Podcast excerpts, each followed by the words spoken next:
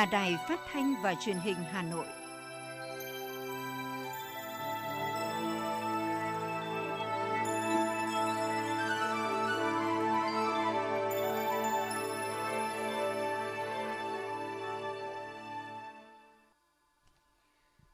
Quý vị và các bạn, bây giờ là chương trình thời sự của Đài Phát thanh và Truyền hình Hà Nội, phát trực tiếp trên sóng phát thanh tần số FM 90 MHz. Hôm nay thứ ba, ngày 23 tháng 11 năm 2021, chương trình có những nội dung chính sau đây. Các hoạt động của Thủ tướng Phạm Minh Chính trong chuyến thăm chính thức đầu tiên tới Nhật Bản. Đồng chí Đàm Văn Huân, Phó Chủ tịch Ủy ban Mặt trận Tổ quốc thành phố chủ trì tổng kết công tác thi đua khen thưởng năm 2021, cụm thi đua số 3 gồm các huyện Gia Lâm, Mê Linh, Đông Anh, Sóc Sơn và Thanh Trì. Thịt ngao đóng hộp đầu tiên của Việt Nam xuất khẩu sang thị trường châu Âu. Hà Nội hỗ trợ phương tiện đưa người lao động khó khăn về quê dịp Tết. Phần tin thế giới có những thông tin Mỹ, Anh, Australia ký thỏa thuận về tàu ngầm hạt nhân dùng trong hải quân. Australia nới lỏng thêm các hạn chế biên giới quốc tế. Học sinh Hàn Quốc chính thức được trở lại học trực tiếp toàn diện. Sau đây là nội dung chi tiết. Thưa quý vị và các bạn, Yoshihide và Chủ tịch Liên minh nghị sĩ hữu nghị Việt-Nhật Nikai Toshihiro Sáng nay, ngày 23 tháng 11 tại Tokyo, Nhật Bản, trong chuyến thăm chính thức đầu tiên tới Nhật Bản, Thủ tướng Phạm Minh Chính đã tiếp cựu Thủ tướng Nhật Bản Suga Yoshihide, cựu Tổng thư ký Đảng Dân Chủ Tự Do, Chủ tịch Liên minh nghị sĩ hữu nghị Nhật-Việt Nikai Toshihiro và các thành viên liên minh – Thủ tướng Chính phủ Phạm Minh Chính nhấn mạnh Nhật Bản là đối tác chiến lược quan trọng hàng đầu của Việt Nam, bày tỏ vui mừng nhận thấy quan hệ đối tác chiến lược sâu rộng Việt-Nhật đang tiếp tục phát triển mạnh mẽ, toàn diện trên tất cả các lĩnh vực với sự tin cậy chính trị cao. Trân trọng cảm ơn ngài Suga Yoshihide và ngài Nikai Toshihiro đã tích cực thúc đẩy chính phủ Nhật Bản hỗ trợ khẩn cấp vaccine cho Việt Nam trong bối cảnh dịch bệnh COVID-19 diễn biến phức tạp tại Việt Nam thời gian vừa qua. Thủ tướng Phạm Minh Chính đánh giá cao những đóng góp tích cực, hiệu quả của cựu Thủ tướng Suga và Chủ tịch Nikai, cũng như các thành viên Liên minh nghị sĩ hữu nghị Việt-Nhật vào việc thúc đẩy quan hệ đối tác chiến lược sâu rộng giữa hai nước không ngừng phát triển mạnh mẽ. Thủ tướng Phạm Minh Chính đề nghị cựu Thủ tướng Suga, Chủ tịch Nikai và Liên minh nghị sĩ hữu nghị tiếp tục có những đóng góp vào việc tăng cường hợp tác giữa Quốc hội, giao lưu nghị sĩ, các nhà lãnh đạo trẻ hai nước, đồng thời phát huy vai trò cầu nối của các tổ chức nghị sĩ hữu nghị của hai nước. Nhất trí cao với các phát biểu của Thủ tướng Phạm Minh Chính, Chủ tịch Nikai khẳng định Liên minh hữu nghị nghị sĩ hữu nghị sẽ tiếp tục đóng góp tích cực, hiệu quả cho việc củng cố và tăng cường quan hệ Việt Nam, Nhật Bản, thúc đẩy các hoạt động góp phần thắt chặt tình hữu nghị, sự hiểu biết giữa nhân dân hai nước. Trong đó có thế hệ trẻ, góp phần mở ra những cơ hội mới cho hợp tác trên nhiều lĩnh vực giữa hai bên. Nhân dịp này, Thủ tướng Phạm Minh Chính và các đại biểu đã dự lễ xuất hành đưa quýt Junsu của Nhật Bản sang thị trường Việt Nam. Thời gian qua, lãnh đạo chính phủ và các cơ quan chức năng của hai nước đã có các hoạt động tích cực để thúc đẩy việc xuất nhập khẩu sang thị trường của nhau các loại hoa quả đặc sản như quýt Junsu, vải và nhãn của Việt Nam. Phía Nhật Bản đang xem xét tích cực đẩy nhanh quá trình cấp phép nhập khẩu nhãn của Việt Nam trong niên vụ 2022.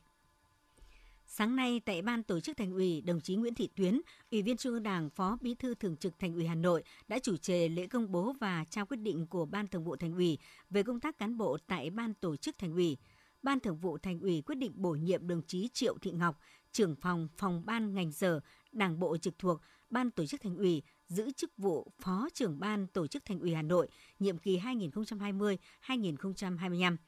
trao quyết định tặng hoa chúc mừng đồng chí Triệu Thị Ngọc, Phó Bí thư Thường trực Thành ủy Nguyễn Thị Tuyến khẳng định, công tác cán bộ là vấn đề trọng yếu, có ý nghĩa to lớn đối với công tác xây dựng, chỉnh đốn Đảng. Ban Thường vụ Thành ủy ghi nhận đánh giá cao sự nỗ lực của Ban Tổ chức Thành ủy trong việc tham mưu giúp Thường trực Ban Thường vụ Thành ủy về công tác đào tạo quy hoạch, đánh giá cán bộ. Triệu Thị Ngọc tiếp tục phát huy trình độ đoàn kết, sớm bắt tay vào công việc cùng với tập thể lãnh đạo ban tổ chức làm tốt công tác tham mưu cho tập thể ban thường vụ, thường trực thành ủy về công tác tổ chức xây dựng Đảng, nhất là công tác cán bộ của thành ủy hoàn thành xuất sắc mọi nhiệm vụ được giao. Cũng trong sáng nay, Phó Chủ tịch Ủy ban Mặt trận Tổ quốc thành phố Đàm Văn Huân chủ trì tổng kết công tác thi đua khen thưởng năm 2021, cụm thi đua số 3 gồm Mặt trận Tổ quốc 5 huyện Gia Lâm, Mê Linh, Đông Anh, Sóc Sơn, Thanh Trì. góp phần quan trọng và thành công cuộc bầu cử đại biểu Quốc hội khóa 15 và Hội đồng Nhân dân các cấp nhiệm kỳ 2021-2026. Năm 2021 đã ghi nhận sự dấn thân trách nhiệm của đội ngũ cán bộ mặt trận năm huyện trong đại dịch COVID-19, kết nối tinh thần tương thân tương ái, huy động nguồn lực, kịp thời động viên các lực lượng tuyến đầu chống dịch và chăm lo an sinh, không để ai bị bỏ lại phía sau. Bên cạnh đó, phong trào toàn dân đoàn kết xây dựng nông thôn mới, đô thị văn minh đã khơi dậy tinh thần đoàn kết ở các khu dân cư, tham gia nâng cao các tiêu chí xây dựng nông thôn mới. Đánh giá cao tinh thần vượt khó, chủ động, sáng tạo, hiệu quả của mặt trận năm huyện, Phó Chủ tịch Mặt trận thành phố Đàm Văn Huân đề nghị năm 2022 các đơn vị tiếp tục phương châm lấy hiệu quả thi đua làm thước đo, khích lệ tinh thần tự nguyện, trách nhiệm của cán bộ mặt trận các cấp, đồng thời tăng cường trao đổi kinh nghiệm hay cách làm mới trong giám sát, phản biện xã hội, tuyên truyền vận động nhân dân tham gia có trách nhiệm các phong trào thi đua, cuộc vận động góp phần tổ chức thực hiện đạt kết quả cao chương trình hành động của mặt trận Tổ quốc, thực hiện nghị quyết Đại hội 13 của Đảng và nghị quyết Đại hội Đảng các cấp. Sáng nay, Tổ đại biểu Hội đồng Nhân dân thành phố đơn vị bầu cử số 24 đã có buổi tiếp xúc cử tri huyện Hoài Đức trước kỳ họp thứ 3 Hội đồng Nhân dân thành phố khóa 16, nhiệm kỳ 2021-2026. Hội nghị được tổ chức theo hình thức trực tuyến tới điểm cầu 20 xã thị trấn để đảm bảo công tác phòng chống dịch COVID-19. Tại buổi tiếp xúc, sau khi nghe đại diện tổ đại biểu Hội đồng Nhân dân thành phố thông báo dự kiến nội dung, thời gian tổ chức kỳ họp thứ ba và báo cáo trả lời kiến nghị của cử tri tại kỳ họp trước, cử tri huyện Hoài Đức đề xuất kiến nghị thành phố quan tâm giải quyết về một số vấn đề liên quan đến phát triển kinh tế xã hội đời sống. Phát biểu tiếp thu ý kiến kiến nghị tại buổi tiếp xúc, đại diện tổ đại biểu Hội đồng nhân dân thành phố khẳng định những vấn đề thuộc thẩm quyền của huyện sẽ được tập trung xem xét và chỉ đạo để đáp ứng nguyện vọng của người dân. Đối với những vấn đề thuộc thẩm quyền, thành phố sẽ tổng hợp và báo cáo Hội đồng nhân dân thành phố để chỉ đạo các cơ quan chức năng xem xét và chỉ đạo thực hiện theo đúng quy định. Sáng nay, các đại biểu Quốc hội ứng cử tại đơn vị bầu cử số 4 đã tiếp xúc với cử tri quận Hoàng Mai và huyện Gia Lâm theo hình thức trực tuyến từ điểm cầu chính tại trụ sở Ủy ban nhân dân quận Hoàng Mai đến điểm cầu các xã, phường, thị trấn. Qua nghe tổ đại biểu Quốc hội thông báo về kết quả kỳ họp thứ hai Quốc hội khóa 15 và trả lời kiến nghị của cử tri tại buổi tiếp xúc lần trước, cử tri đơn vị bầu cử số 4 đánh giá cao kết quả kỳ họp với sự đổi mới về cách tổ chức, phương pháp điều hành, đặc biệt là những quyết sách của Quốc hội được xem là rất đúng đắn, kịp thời nhằm đáp ứng yêu cầu phát triển của đất nước trong bối cảnh dịch bệnh COVID-19 vẫn diễn biến hết sức phức tạp mong muốn Quốc hội tiếp tục phát huy vai trò giám sát tối cao việc thực hiện các nghị quyết đã ban hành cũng như các vấn đề nóng nảy sinh từ thực tiễn cuộc sống. Cử tri quận Hoàng Mai và huyện Gia Lâm tiếp tục nêu lên một số kiến nghị với thành phố và trung ương. Cụ thể là mong muốn đẩy nhanh triển khai dự án vành đai 4 nhằm tạo động lực phát triển kinh tế xã hội, sớm thông qua quy hoạch phân khu sông Hồng, giúp người dân vùng bãi ổn định cuộc sống, tiếp tục triển khai các biện pháp quyết liệt phòng chống dịch bệnh đi đôi với thực hiện chính sách an sinh xã hội. Bên cạnh đó là các kiến nghị về đầu tư cơ sở hạ tầng, chế độ cho cán bộ ở cơ sở và giải pháp khắc phục tình trạng ô nhiễm môi trường, kiến nghị của cử tri đã được các đại biểu Quốc hội tiếp thu, tổng hợp để chuyển đến các cơ quan có thẩm quyền xem xét, trả lời.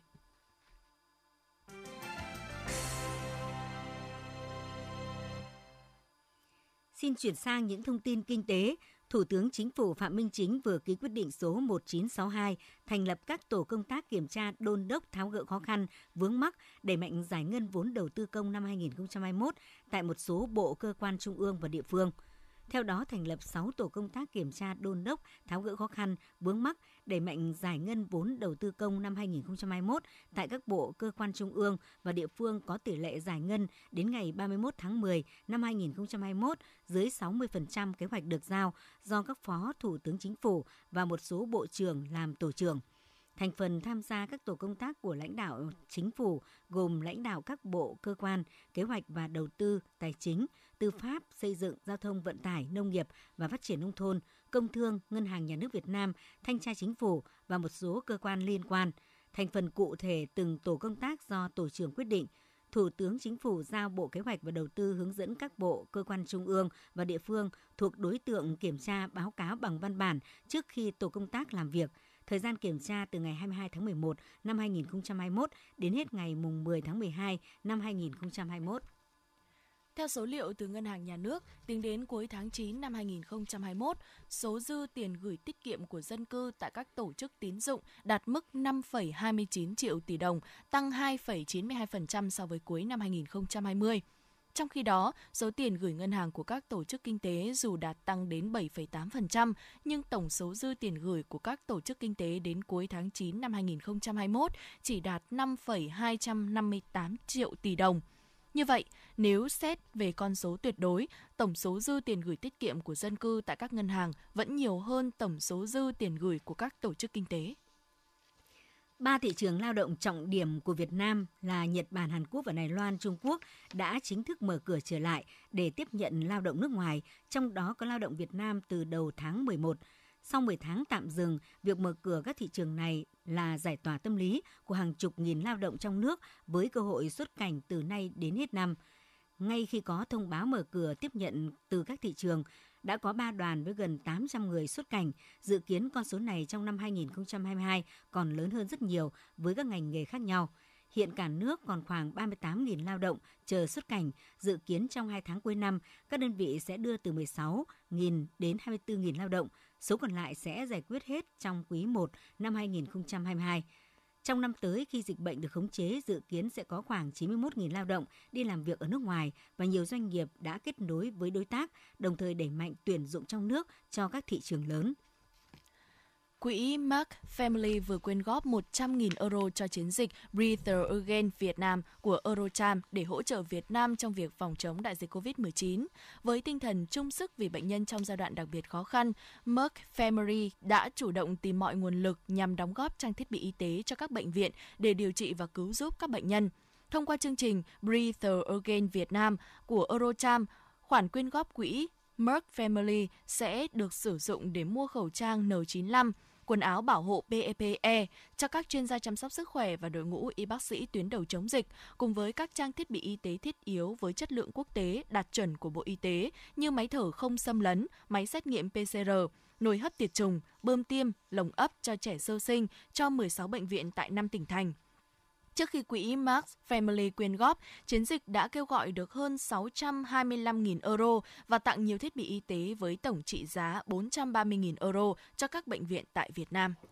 Thưa quý vị các bạn, hôm qua tại Nam Định, công ty trách nhiệm hữu hạn thủy sản Nenger Việt Nam đặt tại cụm công nghiệp An Xá, thành phố Nam Định, tỉnh Nam Định đã tổ chức khởi hành cho container thịt ngao đóng hộp đầu tiên của Việt Nam xuất khẩu sang thị trường châu Âu. Container thịt ngao đóng hộp đầu tiên được công ty trách nhiệm hữu hạn thủy sản Nenger Việt Nam xuất sang châu Âu với 200.000 hộp trong đơn hàng tổng cộng 2 triệu hộp, tương đương 10 container.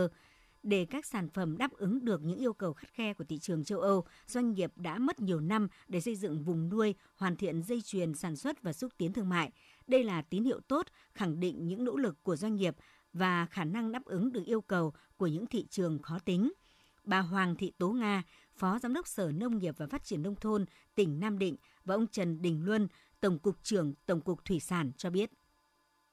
À, công ty Nanzer Việt Nam là đã xuất khẩu được container ngao đóng hộp thịt ngao đóng hộp đầu tiên sang thị trường châu Âu thì điều này đã mở ra một cái cơ hội rất là lớn cho cái ngành thủy sản của tỉnh Nam Định à, cũng như là cái cơ hội để nâng cao cái thu nhập cho bà con nuôi trồng thủy sản ở ven biển. Có thể nói là đối với lại sản phẩm ngao hôm nay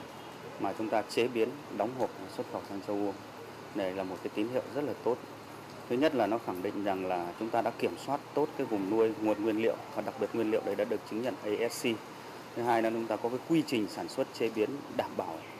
rất là khó tính mà thị trường châu Âu đã chấp nhận. Sau container đầu tiên này, công ty trách nhiệm hữu hạn thủy sản Nenzer Việt Nam tiếp tục hoàn thiện dây chuyền sản xuất, đồng thời tích cực tìm kiếm thị trường khách hàng tiềm năng cho sản phẩm thịt ngao đóng hộp này ở các nước Nhật Bản, Hàn Quốc, Liên bang Nga. Ngoài ra, công ty cũng đang nghiên cứu làm thêm những sản phẩm đóng hộp từ những loài ngao khác đang được nuôi ở một số tỉnh phía Bắc. Với việc đưa dây chuyền sản xuất thịt ngao đóng hộp này vào sản xuất sẽ góp phần thúc đẩy ngành nuôi ngao ở tỉnh Nam Định và các tỉnh ven biển khác tạo điều kiện cho người nuôi ngao có đầu ra ổn định.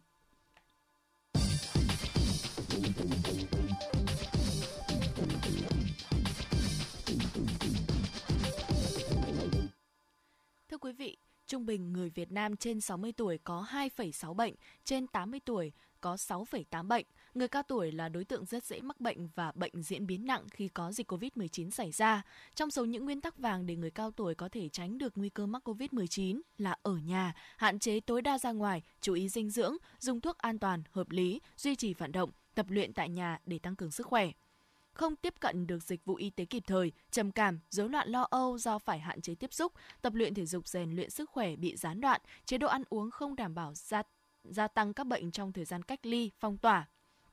Đó là những vấn đề nhiều người cao tuổi gặp phải khi dịch bệnh diễn biến phức tạp. Hiểu rõ được điều này, ngay từ ngày đầu bùng phát dịch, được sự đồng ý của Bộ Y tế, Bệnh viện Lão Khoa Trung ương đã cho bệnh nhân đến khám và lĩnh thuốc 3 tháng một lần thay vì một tháng một lần như trước kia để đảm bảo cho người cao tuổi có thuốc điều trị. Ngoài việc đảm bảo các quy định 5K về phòng chống dịch COVID-19 cho người bệnh đến khám bệnh trực tiếp, bệnh viện cũng đã có những số điện thoại đường dây nóng phối hợp điều dưỡng và phòng công tác xã hội để giải đáp thắc mắc và hướng dẫn người cao tuổi chăm sóc sức khỏe tại nhà. Tiến sĩ bác sĩ Nguyễn Trung Anh, Giám đốc Bệnh viện Lão Khoa Trung ương cho biết thêm. Tôi cũng thường có những cái cái truyền thông rồi có cái sinh hoạt khoa học online và có thể có rất nhiều nhiều người có thể là tiếp cận và nghe. Rồi chúng tôi có những cái thông tin trên fanpage của bệnh viện. Trong đó thì có cả những cái hướng dẫn về chăm sóc về sức khỏe ờ, về dinh dưỡng rồi hỗ trợ về tinh thần cho người cao tuổi để vượt qua đại dịch. Hơn nữa là bởi vì ờ, chúng tôi là bệnh viện lão khoa trung ương cho nên là ngay từ khi đầu khi mà chiến dịch tiêm chủng diễn ra thì chúng tôi đã, đã là cái địa chỉ tin cậy và là địa chỉ đầu tiên để tiêm vaccine cho những người cao tuổi. Và ờ, những cái cụ mà nhiều tuổi nhất đã tiêm ở đây là 98 tuổi đã tiêm vaccine an toàn. Sau khi mà thống nhất với gia đình có sự đồng ý về phía gia đình thì chúng tôi tổ chức tiêm chủng cho những bệnh bệnh nhân mà họ nằm nội trú trong bệnh viện. Thì chúng tôi nếu mà họ chưa tiêm và gia đình đồng ý thì chúng tôi cũng tiêm chủng ngay trong bệnh viện đấy là nội trú còn ngoại trú thì đương nhiên sẽ có những cái chiến dịch những cái đợt và tiêm chủng ưu tiên cho người cao tuổi theo đúng những cái cái cái, cái chính sách của đảng và nhà nước Dịch bệnh vẫn diễn biến phức tạp và chúng ta buộc phải thích ứng linh hoạt. Do đó, thời gian tới, Bệnh viện Lão Khoa Trung ương sẽ đẩy mạnh hơn những hướng dẫn về điều trị, chăm sóc trên các bệnh truyền thông, trên các kênh truyền thông và các buổi sinh hoạt khoa học để các bác sĩ chuyên khoa tuyến tỉnh có thể cập nhật. Hiện Bệnh viện Lão khoa Trung ương đã thành lập khoảng hơn 30 khoa lão khoa tại các bệnh viện tỉnh. Có những bệnh viện chưa có lão khoa riêng mà ghép trong tim mạch lão khoa, cơ xương khớp lão khoa cũng đã chăm sóc người cao tuổi rất tốt. Bên cạnh đó, bệnh viện chuẩn bị khởi công xây dựng cơ sở 2 của Bệnh viện Lão khoa Trung ương tại Hà Nam. Đây không chỉ là trung tâm để vừa phục vụ công tác điều trị, chăm sóc người cao tuổi, mà còn là trung tâm đào tạo lớn về lão khoa cho khu vực miền Bắc và Bắc Trung Bộ.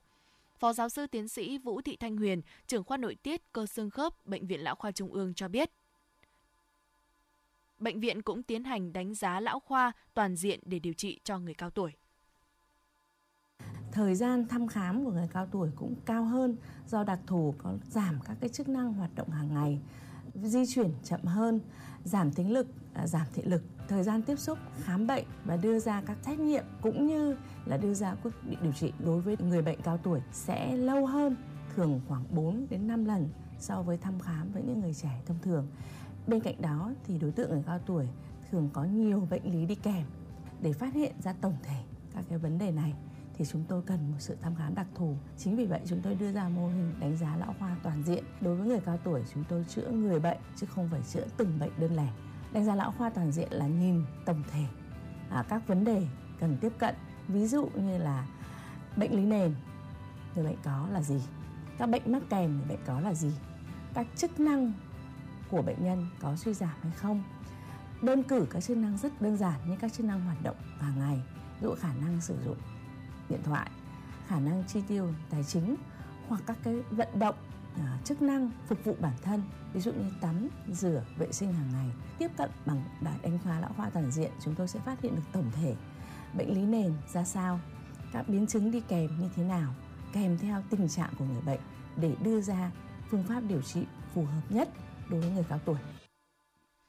các chuyên gia y tế nhấn mạnh, chất lượng cuộc sống của người cao tuổi phụ thuộc rất nhiều vào sự quan tâm của những người xung quanh, đặc biệt là trong thời kỳ dịch bệnh COVID-19 kéo dài. Những người thân trong gia đình và cộng đồng cần thể hiện sự quan tâm qua những hoạt động chăm sóc cụ thể, phù hợp. Ngoài những yếu tố rất quan trọng là dinh dưỡng hợp lý, lối sống lành mạnh, được kiểm tra sức khỏe định kỳ, được an toàn, thì người cao tuổi cần được quan tâm đến chế độ vận động để giúp họ có một cuộc sống có chất lượng, mạnh khỏe, thoải mái về thể chất và tinh thần để có thể vững vàng trong đại dịch COVID-19.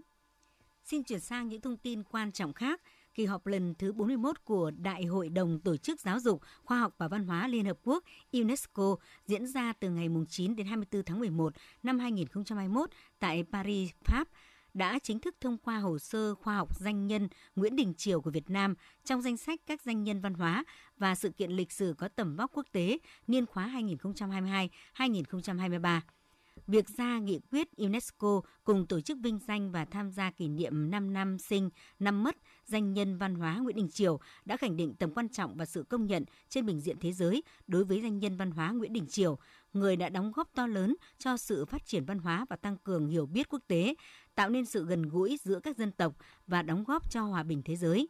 Các cơ quan chuyên môn đang khẩn trương thực hiện ba hoạt động chính liên quan đến sự kiện này là trưng bày thực con người sự nghiệp Nguyễn Đình Triều tại Bến Tre và trưng bày ảo tại trụ sở UNESCO Paris, Pháp, Hội thảo khoa học quốc tế về con người và sự nghiệp Nguyễn Đình Triều và lễ kỷ niệm lần thứ 200 ngày sinh Nguyễn Đình Triều vào ngày 1 tháng 7 năm 2022.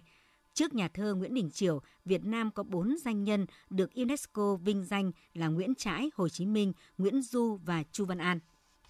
Hướng tới kỷ niệm 77 năm ngày thành lập Quân đội Nhân dân Việt Nam, 32 năm ngày Hội Quốc phòng Toàn dân, sáng nay Học viện Quốc phòng tổ chức lễ khai giảng lớp bồi dưỡng kiến thức quốc phòng khóa 83.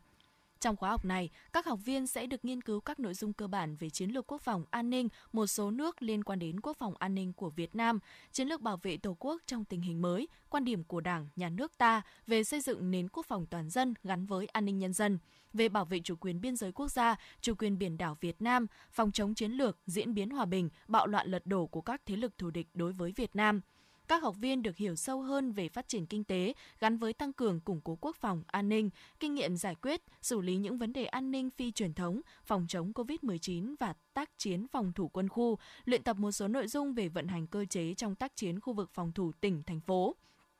Học viện Quốc phòng yêu cầu các học viên tích cực, chủ động học tập, nghiên cứu, hoàn thành tốt chương trình đề ra, nâng cao năng lực nhận định, đánh giá tình hình, giải quyết tốt những vấn đề lý luận và thực tiễn đặt ra trên từng lĩnh vực, nội dung cụ thể ở các cơ quan, đơn vị và địa phương. Trường Trung học phổ thông Hoàng Cầu vừa tổ chức lễ tuyên dương khen thưởng và tổng kết thành tích năm học 2020-2021 theo hình thức trực tuyến và trực tiếp.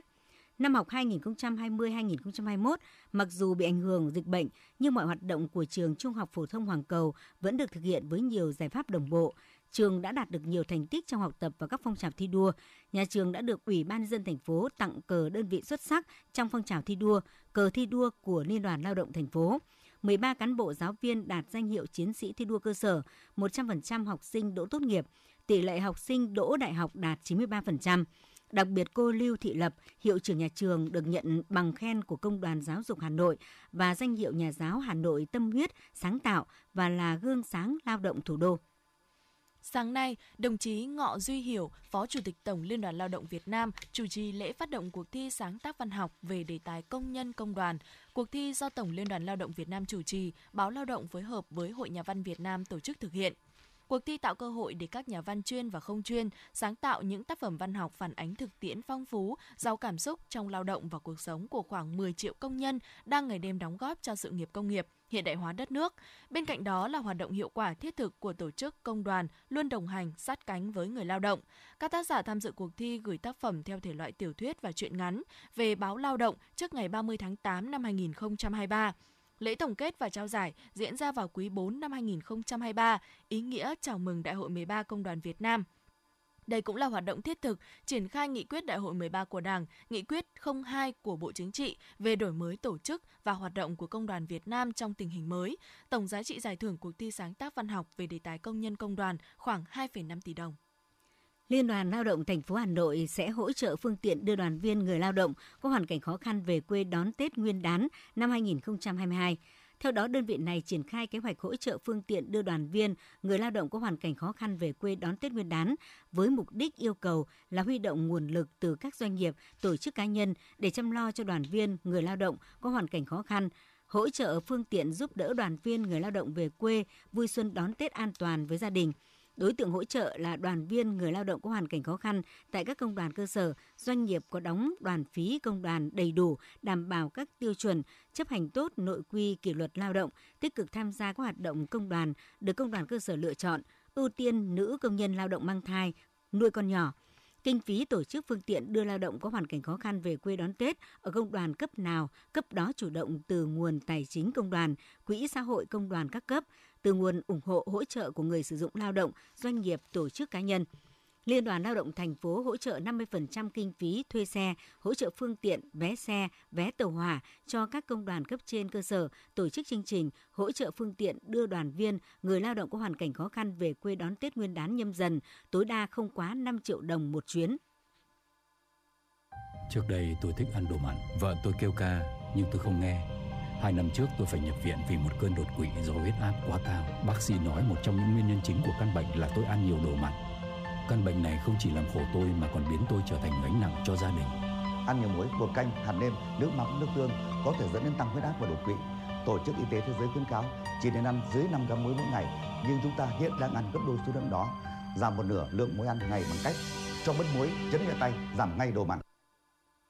Xin chuyển sang phần tin thế giới. Thưa quý vị và các bạn, Australia, Mỹ và Anh đã chính thức ký thỏa thuận cho phép trao đổi thông tin về động cơ đẩy hạt nhân dùng trong hải quân. Đây là một phần trong hiệp ước đối tác an ninh tăng cường ba bên và là lần đầu tiên Mỹ và Anh chia sẻ những thông tin nhạy cảm này cho một nước thứ ba. Với việc thực thi thỏa thuận này, Australia sẽ trở thành quốc gia phi hạt nhân đầu tiên sở hữu tàu ngầm chạy bằng năng lượng hạt nhân. Sau sự khởi đầu chậm chạp, tiến độ tiêm phủ mắc vaccine đã được đẩy nhanh tại nhiều nước châu Á và hiện được xếp vào hàng tốt nhất thế giới. Từ những nước phát triển như Nhật Bản đến những nước đang phát triển tại Đông Nam Á đều có điểm chung là đẩy nhanh việc mua vaccine, chống lại thông tin sai lệch và sự đồng lòng của người dân trong việc tiêm vaccine. Trong giai đoạn cao điểm vào giữa tháng 5 năm nay, số người tử vong vì COVID-19 ở Nhật Bản vượt ngưỡng 200 ca một ngày, nhưng thời gian gần đây, nước này ghi nhận số ca nhiễm và tử vong giảm đáng kể nhờ tiến bộ trong tiêm chủng. Hôm qua, toàn bộ học sinh từ mẫu giáo, tiểu học, trung học cơ sở và phổ thông trung học của Hàn Quốc chính thức quay trở lại trường học. Đây là bước tiếp theo của chính phủ nước này nhằm thực hiện kế hoạch sống chung với COVID-19, từng bước đưa đất nước trở lại trạng thái bình thường như trước đại dịch trong bối cảnh tỷ lệ tiêm chủng đạt mức cao. Hàn Quốc cũng cho rằng việc để trẻ trở lại trường là một trong những bước quan trọng để phục hồi nền kinh tế. Khi không phải trông con, phụ huynh mới có thể tập trung làm việc và tạo ra giá trị cho đất nước. Australia có thể sẽ nới lỏng thêm các hạn chế biên giới quốc tế nhằm cho phép những lao động có kỹ năng, sinh viên có thể quay trở lại. Hiện các doanh nghiệp tại Australia đang nỗ lực giải quyết vấn đề nhân sự trong giai đoạn phục hồi COVID-19. Đảo Giáng sinh của Australia biến thành màu đỏ rực khi hàng triệu con cua đỏ tiến về biển để đẻ trứng trong cuộc di cư hàng năm. Nhà chức trách đảo Giáng sinh đã đóng cửa nhiều con đường và dựng tạm thời một cây cầu để dẫn lối cho đàn cua đỏ. Năm nay, các chuyên gia dự đoán đàn cua sẽ đẻ trứng vào cuối tháng 11 này. Đại lộ Cham Élysée đã được thắp sáng chính thức bắt đầu lễ hội Giáng sinh. Đây là một trong những sự kiện được mong chờ nhất trong năm ở Pháp – Đại lộ Cham Élysée sẽ được thắp sáng từ nay đến hết ngày 8 tháng 1 năm 2022. Đây là một trong những sự kiện đặc biệt được mong chờ trong năm nay khi đánh dấu sự trở lại của niềm vui sự sống sau liên tiếp những cuộc khủng hoảng mà nước Pháp phải trải qua từ các cuộc đình công năm 2019, cuộc biểu tình của những người áo vàng đến cuộc khủng hoảng COVID-19.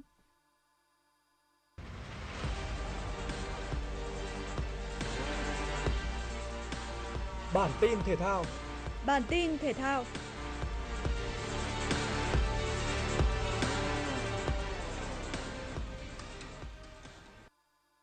Vòng 14 giải vô địch Pháp League One, trận đấu giữa Lyon và Marseille đã bị hủy sau khi Dimitri Payet bị ném chai nước vào mặt ngay đầu trận đấu.